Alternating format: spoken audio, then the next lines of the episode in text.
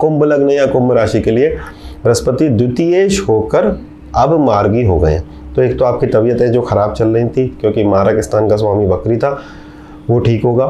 लाभ स्थान का स्वामी बकरी था। दैट मीन्स आप जिस प्रोजेक्ट में एक्सपेक्ट कर रहे थे कि आपको 10 लाख रुपए मिलेंगे, उसकी बिलिंग फाइनली 5 लाख ही रह गई थी। आप जो पे राइज एक्सपेक्ट कर रहे थे 20 परसेंट मिलेगा। वो 10 परसेंट ही रह गया था।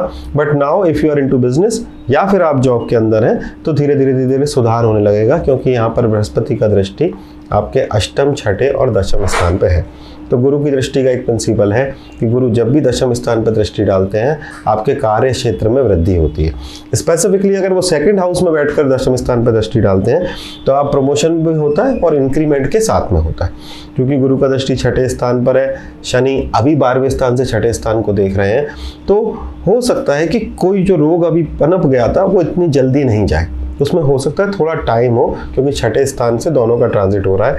बट जो लोग वर्क प्लेस के लिए सोच रहे हैं, नई नौकरी के लिए सोच रहे हैं, नए इनिशिएटिव नए प्रमोशन के लिए सोच रहे हैं, उनके लिए काफ़ी अच्छा समय है। मारक आपका स्वराशि है, ओम नमः शिवाय, और महामृत्युंजय का आपको जप करना चाहिए। लग्नेश अपने घर में आकर जनवरी से स्वराशि हो जाएँगे। आगे आने वाले तीन साल आपके लिए ढाई साल आपके लिए अच्छे हैं।